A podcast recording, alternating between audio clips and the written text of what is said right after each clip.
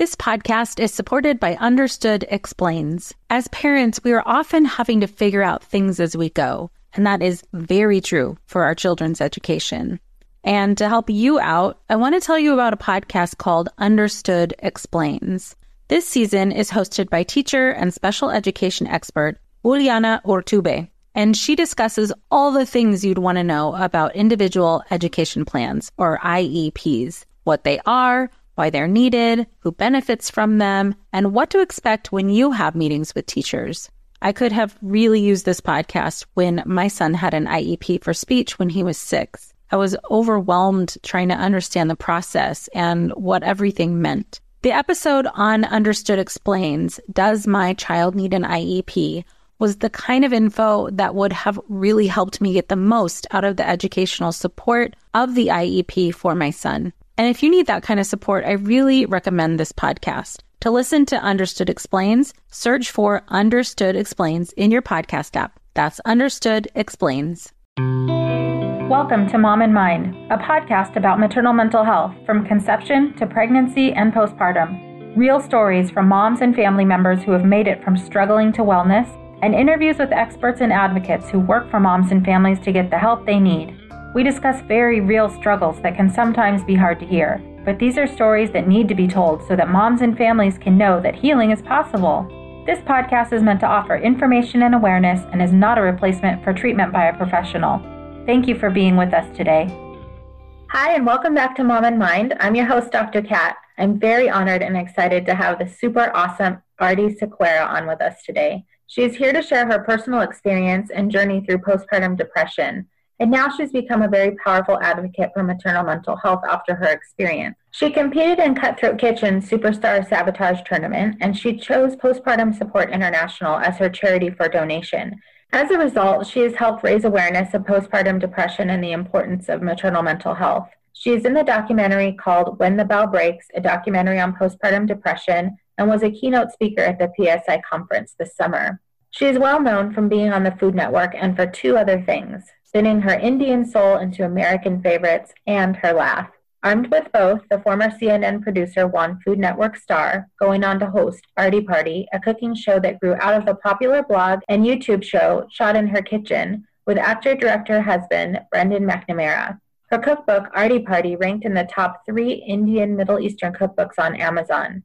A judge on Guy's Grocery Games and Clash of the Grandmas, she also contributes to Unique Sweets and competes on behalf of Postpartum Support International, the organization that helped her on the road to healing from postpartum depression. Catch her on Today Show, The Talk, Dr. Oz, and her podcast, Pass the Salt. She lives in Los Angeles with Brendan and her two daughters, Elia and Moses. Welcome, Aarti. I'm so glad you're here with us today. Thanks for having me. Yeah, thanks for coming. It's awesome. Yay.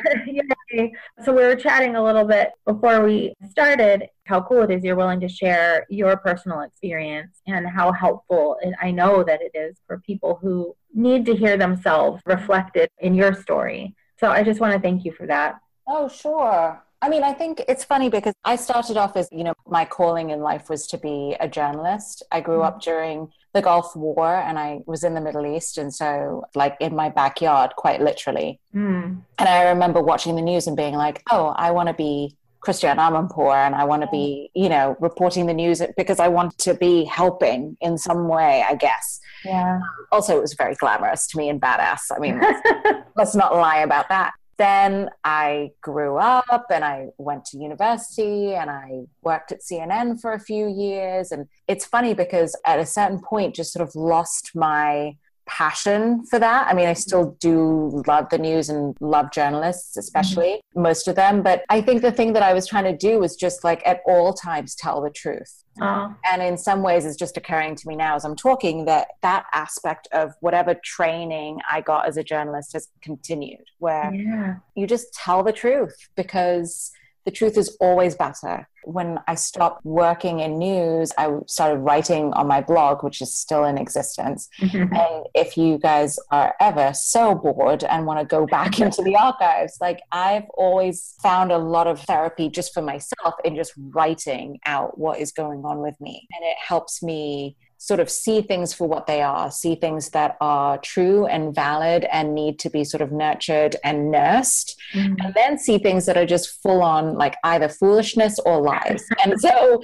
you know, in a way, when I got the postpartum depression and I was sort of dealing with it, and then even as I found, you know, some recovery and relief, it was not even a difficult thing for me to talk about it, honestly. Mm. It's just a natural next step in this relationship I think I'd already created between me and people who read my blog and people who watch me on Food Network. Well, that's awesome. I'm so glad that you have that. I'll call it a superpower.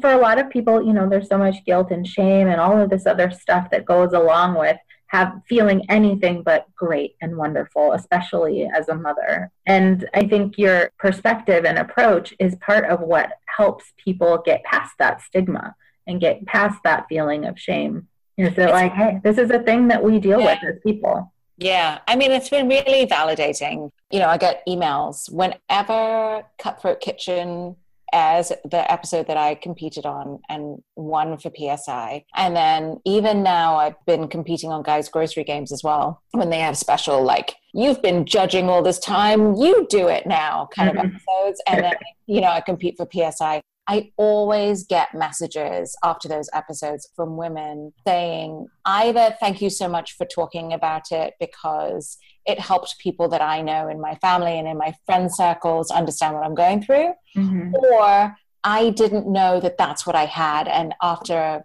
I watched you, you know, I went and got help or I called PSI or whatever. Yes. That is huge. You know what I mean? Like that kind of makes it feel like, okay, I'm using this career, which is very sort of me focused, for something that is like outwardly focused. And that helps me feel okay about spending so much time thinking about myself all day.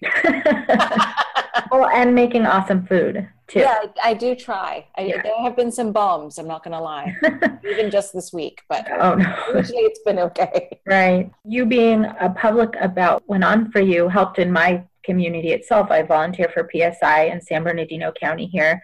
And I got a call from a husband and wife who saw you on TV and called PSI for help they're like, oh, this is what's happening for my wife. We need help. Oh and it was just like so powerful to get the call. Like, yeah. you know, like my mind was sort of blown at that moment. Just right after they watched, they called. And yeah, you know, it tells you that TV is still very powerful. As much as like we talk about the internet, which is of course very powerful too. There really is something to seeing someone on TV. I actually even think that most of us put our TVs on a physical pedestal.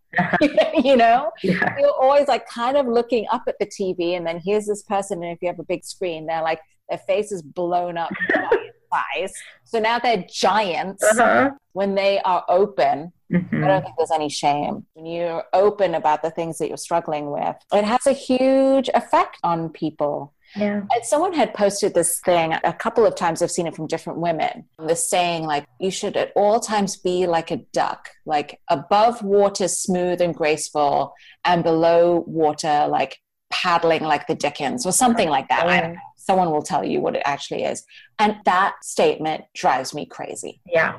I think it is the most ridiculous thing. If yeah. you are having a hard time and you're working really hard and it's a struggle, why are you then going to add another layer which is let me hide it because obviously there's something shameful about going through a hard time. When honestly like the thing that i've really been coming around to is i think when we were little we had this idea sold to all of us. Listen i'm mm-hmm. selling it in some way to my children too that life is a fairy tale that you work hard all the way through school and everything and then everything works out and it's not true. I mean, the, I'm a Christian, and in the Bible, it talks about that Jesus says, In this world, you will have trouble, but do not fear, I've overcome the world. If even Jesus is saying to you, Hey, listen, things are going to get tough, I don't think that there's anything wrong with saying, I'm going through a really difficult time right now and I need help. Yeah, I, that this is one of the key things that I hear as a therapist with moms that I meet with is this idea that, you know, I'm a bad mom because I'm not doing a good job, I'm not yes. doing enough. And oh my God, what a burden. Yeah. It's a horrible it's Such a burden. And I think, especially these days when, you know, I don't know what it was like to be a mom pre Facebook, right? Pre Instagram. But I think that all of these social media things actually seem to make mothering harder Yeah. Because you're in a constant subconscious comparison battle. And I have a real problem with compare, like compare and despair. Mm-hmm. I have a real problem with that. And the thing is, if you're a mum and you're raising your children and you're sneaking in five minutes of escapism, which is what I do, just scrolling through Instagram, you're seeing all these happy, beautiful, well lit photos of mothers and their children. Mm-hmm. You're like, everyone's smiling and everyone's happy and everyone's got it all together, you know no, it's a moment in time, but it's so hard because all you're seeing is an entire feed of happy moments in time. Right. So sometimes I feel like my feed is a little wow, wow, woe is me, but I sort of feel like my purpose is kind of to counterbalance all the. Yeah, right. And be real, be honest. Yeah, just be like totally normal and real and just say, I love that yeah it was hard. You know i think that one of the hard things was that i think giving birth is hard enough. And then especially before your first baby there's so much preparation for the birth itself. And then very little preparation for those first couple weeks. Yep hardly um, any. hardly any. And i really think that that needs to be part of your childbirth class is yes. things you know like a psychological aspect like mm-hmm. mama here's how you're going to feel probably. Mm-hmm. And, you know, on day three or four, your hormones are probably going to drop out and you're going to feel really awful. Yeah. And that's okay. I mean, that's why we can deal with PMS is because we know it's temporary and then you're going to be fine. You know what I mean? Right. Nobody tells us, hey, remember your PMS? It's going to be five times worse. But normally, conventionally, it's only going to last X number of days and then you should be fine. If it continues to last past that, then you should seek out help. Like, mm-hmm. I just wish someone had told me that. Uh, right. It seems like simple knowledge to pass along. Well, I know. And I wonder if people don't do that because they don't want to scare moms. I think so, but it's a disservice. Mm-hmm. For you, in your journey and in your experience, what happened? How did you know something wasn't quite right? And so I got depression, postpartum depression after my first daughter, but not after my 2nd mm-hmm. So my first one, she's three years old now. The birth went nothing as planned, but you know, big deal. That happens to everybody.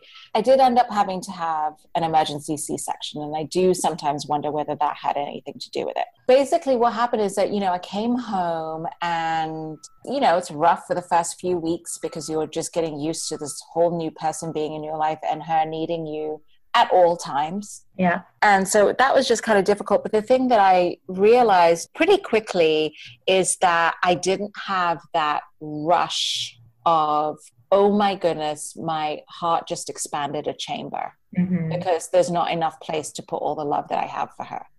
Well, hey there, busy mama. Are you looking for ways to make your life easier, your home less chaotic, and at the same time add more joy to your life? My name is Deanna Yates, and I'm the host of Wanna Be Clutter Free, a podcast all about letting go of the stuff we don't need in our lives so that we can focus on what truly matters. Don't worry, I'm not going to tell you to throw it all away or make you feel guilty about keeping something you love, no matter how many other people don't quite understand it. But I will give you practical and, more importantly, actionable advice so that you can make progress right away. And you won't just hear it from me, there are amazing guests too. It's like having your bestie in your pocket telling you it's okay to let go of the things that are not serving you and your family in a totally non judgmental way. So join me over on the podcast where we can work on progress over perfection for those of us that want to be clutter free. If you're a parent, I invite you to join us at the Mindful Mama podcast, where it's all about becoming a less irritable, more joyful parent. With sometimes hilarious and always thought provoking experts and friends, at Mindful Mama, we know that you cannot give what you do not have. And when you have calm and peace within, then you can give it to your children.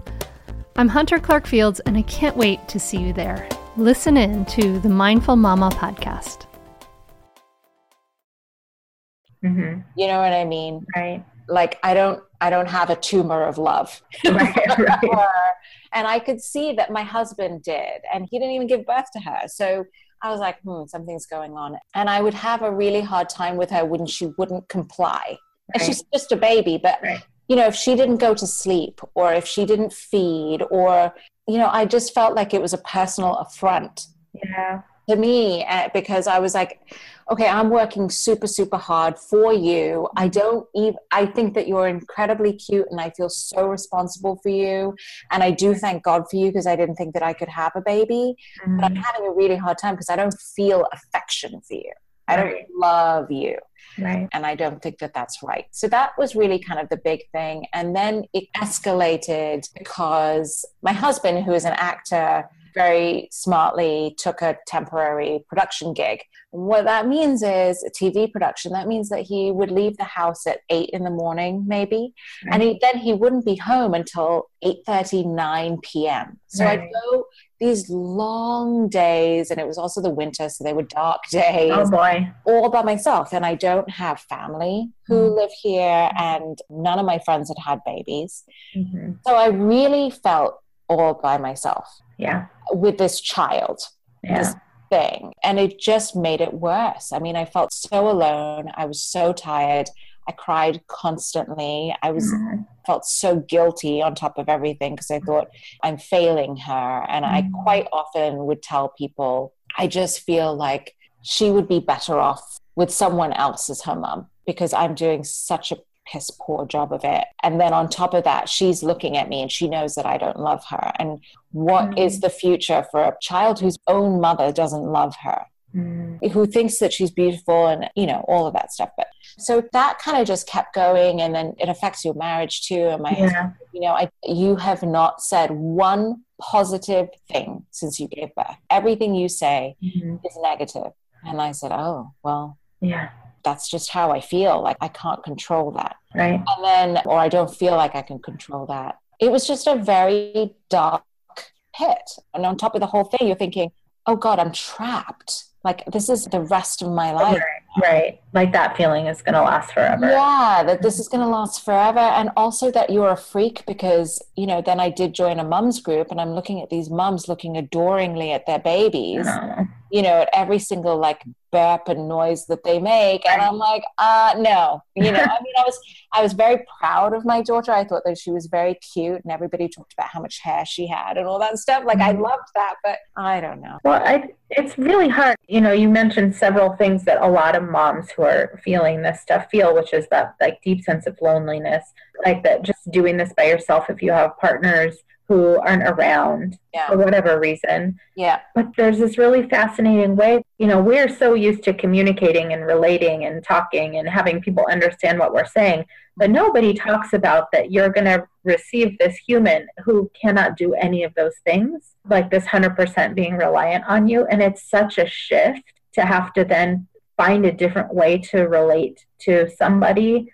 who can't give you anything back, really. Yeah. I think for a lot of people, it ends up feeling personal. Yeah. And you feel horrible about it. Yes. You feel so horrible about it. And you feel like there's something wrong with you. You know, one of the things I say is like, there is something wrong with yeah. you. You yeah. know, it's not that you are wrong, it's that something's not right. Like something's up. Right and it's just like you know if you had an ear infection or whatever like you go and get some help for it mm-hmm. i think that i i was breastfeeding and so i just didn't know exactly what to do i mean the one thing is that at the beginning of my pregnancy i was so emotional that my friend who is a psychotherapist said you know you should go and maybe go get some therapy some cognitive behavioral therapy so that you can sort of learn to undo those thoughts a little bit like chase them all the way to the end kind of mm-hmm. and then ask the right questions so you can see them in the right light so i did of course by the time i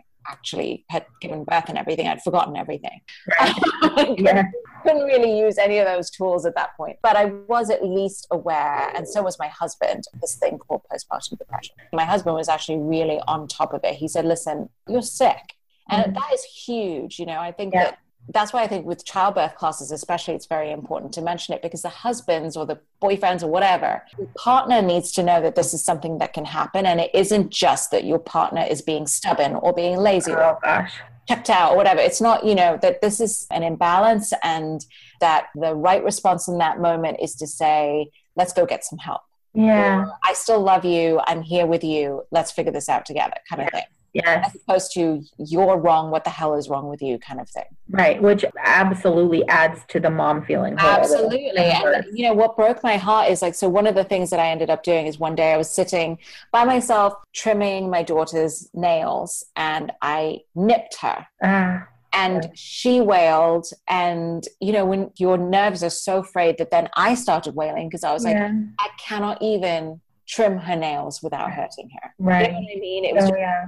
Even pre postpartum depression, I've always had problems with a tape playing in the back of my brain saying, You're failing, you're Oh. stuck, you're failing. Look, you can't even do this. Everybody thinks that you're ridiculous. Why do you even try? You're just going to fail. And then if you fail, what's the point of you even being here? You know what I mean? Yeah. So then that was sort of I thought I sort of feel like the postpartum depression preys on that tape Oh, yeah. and amplifies it, and then also because it's a an overachiever, it then adds to the tape too.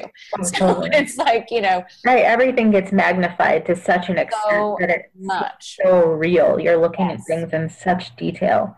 Such detail, and so when that happened, Mhm. I called the warm line at postpartum.net, you know, and I spoke to somebody and then they got me into a support group and that kind of started the whole thing going. But I remember being at the support group and talking to women and just being astonished at how many women had such unsupportive husbands. Mhm. I'm sure that they're lovely men. It's just that from their perspective, they were like, You wanted this baby, and now you're acting like it's the worst thing that's ever happened to you. You know, and so from their perspective, they have no idea what's going on, and they're usually gone all day if they're working. So they leave in the morning, and everything is maybe okay, and they come Right. and their wives are a big mess, you know. Right. Yeah. I think they're like, you've just been sitting on your butt all day. Like, what was so hard for you? I've been at work. And so it's just like everything. Everything is so much worse when your best friend in the whole world doesn't see what's going on with you. Yeah. It's devastating too. And feeling alone in your own home is that much harder. Yes. Uh, feeling isolated and judged and Yes. whatever else is coming at them weak or and that's why it's so so like you said important for partners to really have a good understanding of what can happen not that it's going to but that it can and that they Yeah. can help and look out for stuff and then for them to not take stuff personally as well Yeah. It's funny because after I gave birth, you know, he checked in, he said, Are you okay? And I said, Yeah, go follow the baby because she was covered in meconium and, you know, they take her away and stuff, which is the polar opposite of what we wanted for our birth. So Right. he was like, I'm going to go with her. And I said, Yes, go with her. So she was crying and he put his hand on her and he was singing to her and then she stopped crying and she got very calm. So he said, when I asked him, I said, So when you saw her, because of course now he saw her before I did. That's the other thing that's so crazy about, you know, C sections. But anyway, he said, I said, Did you have that feeling that they talk about? That rush of oxytocin and, you know, all you want to do is just love, love, love on her. And he goes, Well, I don't know if that's what I felt, but I did feel like the bubble around me of protection that encompasses me and you. Mhm. You know, It used to be that I was concerned with just protecting myself. Then I met you, married you, that bubble, you know, grew to include you. Right. And then when I saw Alaya, it grew a little bit more. And I was like, this is my baby and I have to protect her. Mhm. And I don't know if other men relate to that, but you know, if that is the way that you understand your role in your family, then part of your role is to say, as the protector, I Mhm. to protect my wife and my child here, and something is up. And I might have to step in and call out for help because she can't, right you know, or she feels ashamed to for whatever reason. right It was really huge for me. Once he said, hmm I think something's up. Then I felt like the door was open for me to be open with my friends and with my family. And even though I tried lots of different things before I ended up getting antidepressants, everybody knew what was going on. hmm I feel so much better because I felt like I had all of these people checking in on me and praying for me. And, you know, it's not the sort of thing that you can beat on your own. No, absolutely. And having the social support is a really big part of feeling better. Sometimes the risk, you know, some people will say that they have a lot of people around them. But if mm-hmm. you don't feel supported by those people around them, you might as well be alone on some level. Yeah. So, and by your example of sharing it with friends and family, hey, this is what's going on, or this is the kind of help I need, that kind of thing, and bringing them into the loop, you don't have to feel alone in their presence. Yeah. You know, I get it. I know some people are reluctant to talk about it because they feel sure. their friends or their family are going to have a negative reaction. and there's even more people judging you. Right. you know, obviously, you know, you got to make your choices about who you divulge this information to. Definitely, definitely. Um, there are some people who will make yeah worse. So your journey through this, I mean, you sought help, you sought support. Were along the way, were most people understanding, or did you run into some people who didn't get it, or providers who didn't understand well, anything like that? I remember that you know I took my daughter to one of her monthly visits at the pediatrician, you know, maybe her one month or her two month or something. And I'd always had kind of a weird vibe from this dude, mm. even though on paper he was everything that I needed, which was, you know, a doctor that was open to homeopathic medicine as well as regular medicine just because I was brought up in an Indian household, you always reach for like spices first or homeopathic medicine first. Yeah. And then you go to, you know, so I just wanted to try the same thing. So, but the thing is that I don't think he has children of his own. And I do think that makes a difference sometimes because he said, So, how are things going? And I said, Well, she's fine, but I'm not feeling so great. And so he was understanding and he prescribed me a couple of homeopathic medicines that he thought would sort of take the edge off. Mm-hmm he's like, "Oh, I give this to a lot of my mums when they're feeling stressed out."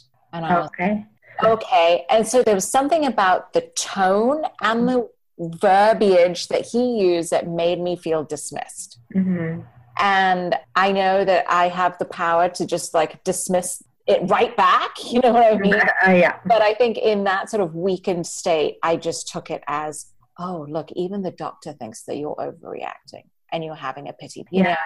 Right. So I tried those. They didn't really make any difference. And then tried things like supportive things like diet and exercise, like trying to get outside in the sunshine. And that does really help every day yeah. if you can do that. But I mean, it only helps. It doesn't overtake whatever it is that you're dealing with.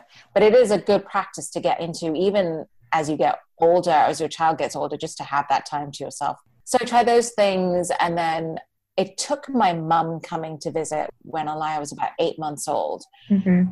for me to realize that maybe there was something else. You know, maybe it was time to take that step because, you know, my mum is an incredibly strong woman and prides herself on being a very strong woman mm-hmm. and sort of passed that on to us. And listen, that is because her own mother passed away when she was very young. She became the sort of de facto mother in her mm-hmm. household to her sisters and her brother. Mm-hmm. And she has always kind of carried the struggles of the family on her back and sort of pulled us through.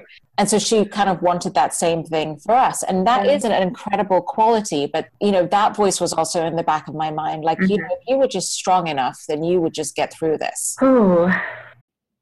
Feel like you're the martyr in your family you're not alone. Hey, this is Joanne and Brie, and we're from the No Guilt Mom podcast. Brie, we talk to a lot of moms. Yeah, we sure do. And if you're a mom who has a to-do list that is so massive that you get overwhelmed and you shut down, or if you fall into the habit of doing everything for everyone and don't know how to change it, we can help you become a no guilt mom. We're going to take you from family martyr to family model. That's role model, so that you role model the behavior that you want to see out of your kids. You're going to go from being tired and overwhelmed to energized and guilt free. Every week, you'll get actionable strategies that you can implement right away from the experts that we interview and from us. We also have a whole lot of fun, so check out the No Guilt Mom podcast everywhere you listen to your favorite shows. I'm Margaret. And I'm Amy. And together we host the podcast, What Fresh Hell Laughing in the Face of Motherhood. Margaret, I would say you're sort of a where are my keys kind of mom. Correct. Sometimes a where are my kids kind of mom. well, you're Amy more of a we were supposed to leave 35 seconds ago, mom. I mean, touche. In each episode of What Fresh Hell, we come at a topic from our usually completely opposite perspectives. I bring the research. And I bring kind of the gimlet eye. Like, is that research really going to work, people? and almost 10 million downloads later, we're still laughing. We also talk to experts in the parenting field, plus parents with stories we can all learn from. We make each other laugh, we challenge each other's assumptions, and we have what we think is the best parenting community on the internet. Check out What Fresh Hell Laughing in the Face of Motherhood wherever you listen to podcasts.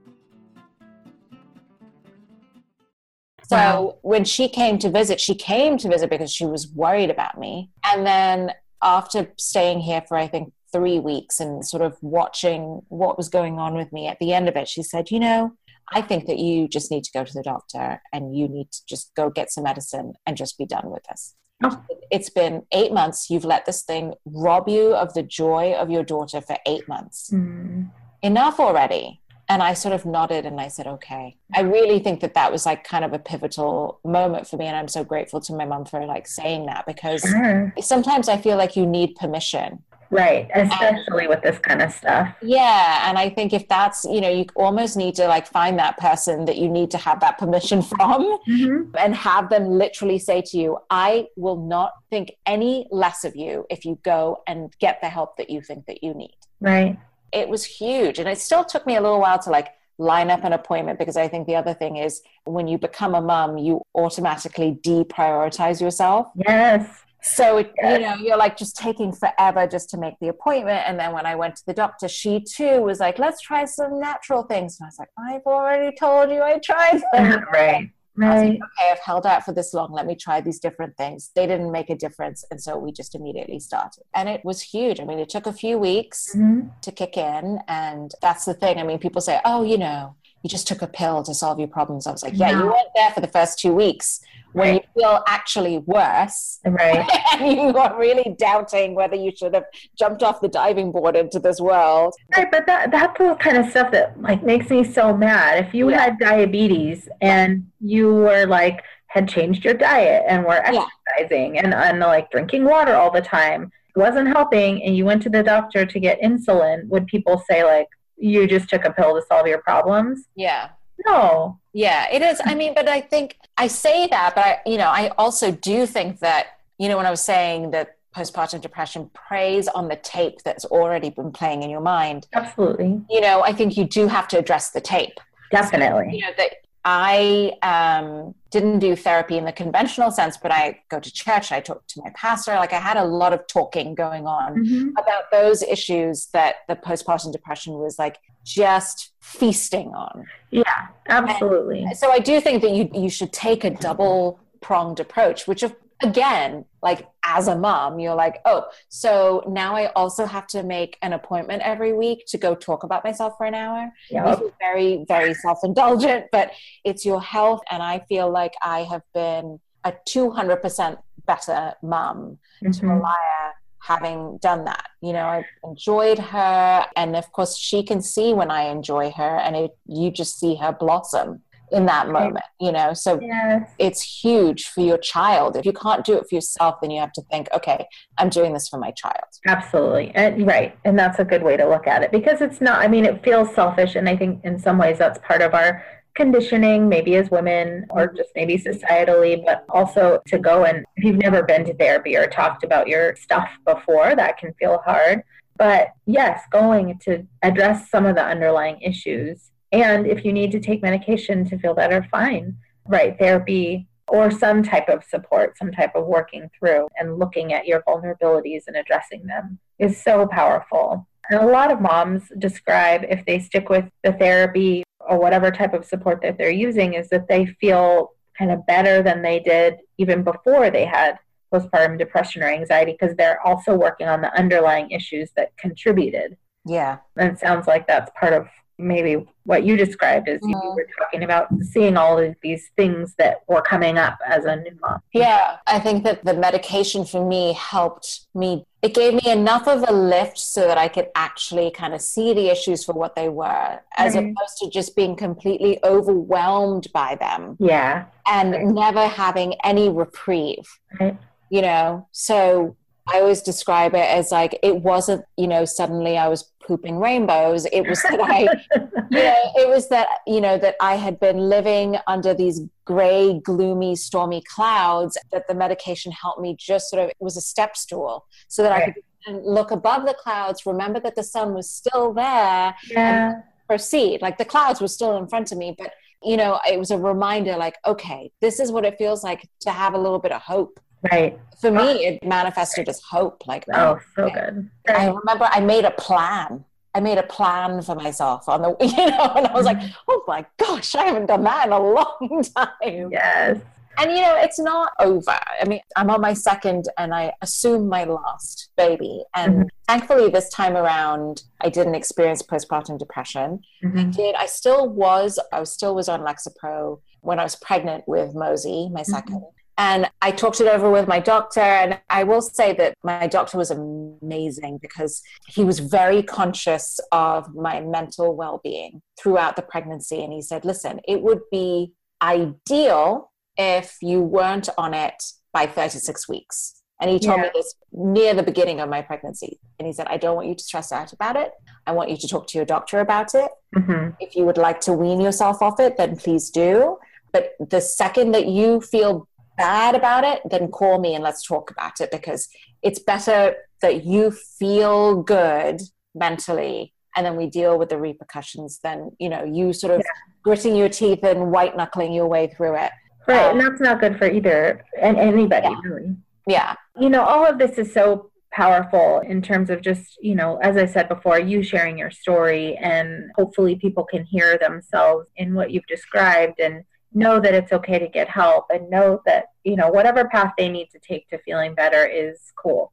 But that it does need to be addressed on, yeah. on some level. And, you know, with all of the things that you're doing in your professional life, you're still being an advocate. You have so much going on from what it seems like on my end on the being a judge on Guy's Grocery Games and you have your cookbook and you have their Pass the Salt podcast. Um, yeah. Sure that takes up some time. yeah. You know, but even people just being able to hear you do you and go after your passions in this way is uplifting. Thank you. Yeah. You know, whenever I see people in real life, IRL, people are like, oh my gosh, you know, it seems like you have so much going on. And I was like, huh, it does, doesn't it? because if you came by my house at like, you know, 5.30 in the morning you would see what it really is like right. very unglamorous and very much like any mum's life where right. i mean i'm i'm really blessed because my husband is an actor so